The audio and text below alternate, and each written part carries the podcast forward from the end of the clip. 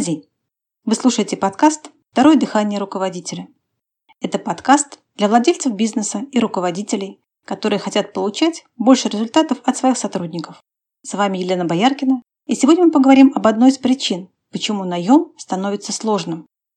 Для начала я хочу познакомить вас с различными категориями персонала, которые имеют некую специфику поведения. Понимание этой специфики является залогом успеха в управлении. И наоборот, если владелец компании или директор не понимает и не знает, как себя вести в определенных ситуациях из определенной категории людей, это станет для него ловушкой. Эту специфику можно описать следующим примером. Человеку, который не знает, как обращаться с каким-то прибором, дают этот прибор в пользование. Иногда этот прибор срабатывает, иногда нет, поскольку человек не умеет им пользоваться. На приборе две кнопки – черная и белая. Человеку нужно, чтобы работало белое. Тогда прибор приносит ему пользу и делает то, что надо.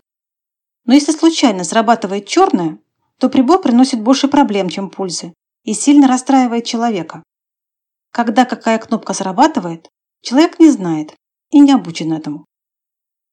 Нажимает на белую кнопку, вроде все хорошо, а потом вдруг начинает работать черная, и незаметно для самого человека прибор все разрушает. Эти случаи настораживают человека, и он становится очень осторожным в использовании прибора. Прибор ему все еще нужен. Он получает от него много пользы и отказаться от него совсем не может. Но использовать на полную катушку теперь боится. Вдруг сработает черная кнопка, а он не может ее контролировать и не может ею управлять. Человек знает, что есть приборы, где чаще работает белая кнопка, и есть те, где чаще работает черная. Но как их регулировать, непонятно. Ему бы научиться управлять и черной, и белой кнопками. Понять, что и от черной кнопки можно получать результаты. Научиться тому, как это делать. Но он стал выбирать приборы только с белой кнопкой и избегать получения приборов с работающей черной кнопкой. Он стал очень осторожным в выборе этих приборов. Теперь представьте себе, что от того, сколько у человека работает таких приборов, зависит успех. Чем больше он их имеет и заставляет работать правильно, тем больше денег он зарабатывает. А он боится брать эти приборы, потому что они ему непонятны. Не может он их легко использовать. Теперь перейдем от приборов к сотрудникам. Любой человек может проявлять и белые, и черные качества.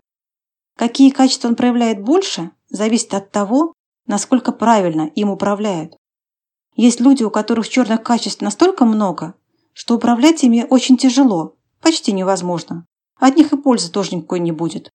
Но при этом есть и те, которые могут проявлять очень много положительных качеств, если их правильно использовать. И не стоит терять эти возможности из-за страха перед чернотой. Это можно контролировать. В конце концов, увидев очень много черноты, можно с этим расстаться. Например, пусть белая кнопка у человека – это его продуктивность, полезность и то, что он делает хорошо, принося деньги в компанию.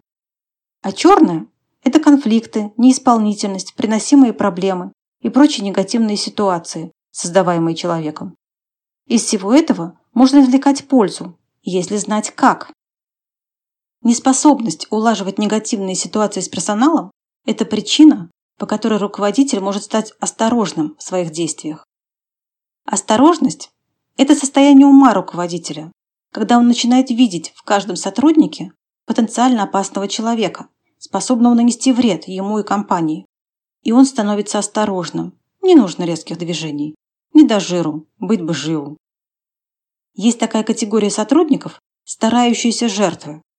Это очень небольшая по количеству категория людей. Их намного меньше, чем продуктивных и ценных сотрудников. Но они есть. И иногда очень эффективны, в кавычках, в своем воздействии на руководителей. Так вот, старающаяся жертва – это сотрудник, который очень старался, как он показывает. Делал все, что мог, но судьба или клиенты, или это ваш бизнес таков, повернулась к нему спиной.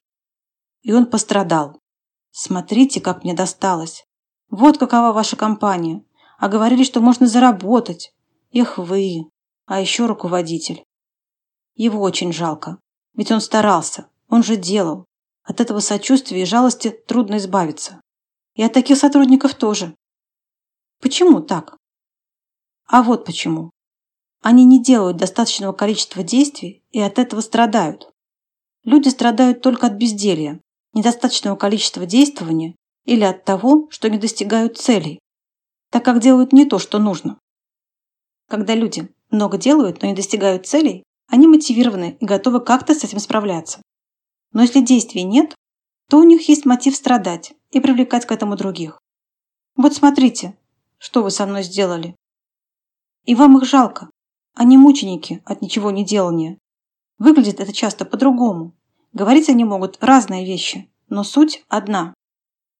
От действий руководителя зависит, что будет происходить при работе со старающимися жертвами. Если руководитель не обучен тому, как вести себя в этой или подобных ситуациях, он проигрывает. Проигрывает надолго, создавая прецеденты на будущее, случаи, которые служат оправданием всех последующих подобных действий в компании. Он может начать помогать, в кавычках, такому сотруднику, советовать, как нужно делать, обучать, ругаться, в общем, обращать много внимания на эти действия. Не только своего внимания, но и внимания всех остальных сотрудников. Руководитель начнет вкладывать в это свою энергию. Таким образом, сделает это важным для себя. Это станет значимым, модным и просто принятым в этой компании. Ну что ж, такова жизнь. Самые важные последствия таких действий в том, что руководитель так и не сможет помочь этому человеку, если только не станет делать за него. А если руководитель не станет делать за него, такой сотрудник найдет способ заставить руководителя чувствовать себя виноватым. Он специалист в этом. Он делает это тайно или явно. Тем или иным способом, недовольным внешним видом, намеками, ворчанием, нежеланием работать, отсутствием энтузиазма, тем, что будет оказывать воздействие, он это увидит и будет использовать, чтобы выживать. Есть другая категория. Люди, которые втягивают в свои трудности, которых на самом деле нет, и их трудности становятся вашими. Работает тот же механизм. Наступают тяжелые времена, много проблем, хотя их на самом деле не так много. И опять же появляется осторожность в использовании персонала. Так получается, что основная проблема – использовать персонал, использовать тот, что есть, Использовать правильно. Что значит правильно? Это значит для получения результатов. И все. А с теми, кого нельзя использовать, легко расставаться. Легко набирать новых, без особой осторожности и супертестирования. Очень часто владельцы говорят, у нас проблема с наймом. Это не всегда связано только с наймом. Руководитель очень часто просто не знает, как себя вести с такого типа сотрудниками, примеры которых я привела выше. Если руководитель не обучен тому, как легко загружать людей, использовать их и видеть, кого обучать, а кого нет. Если он расстраивается при общении со старающимися жертвами, если ему хочется помогать всем, независимо от того, прилагают они усилия или нет, он сделает из компании клинику и будет тянуть лямку сам, пока не выдохнется полностью. И тогда появится проблема найма.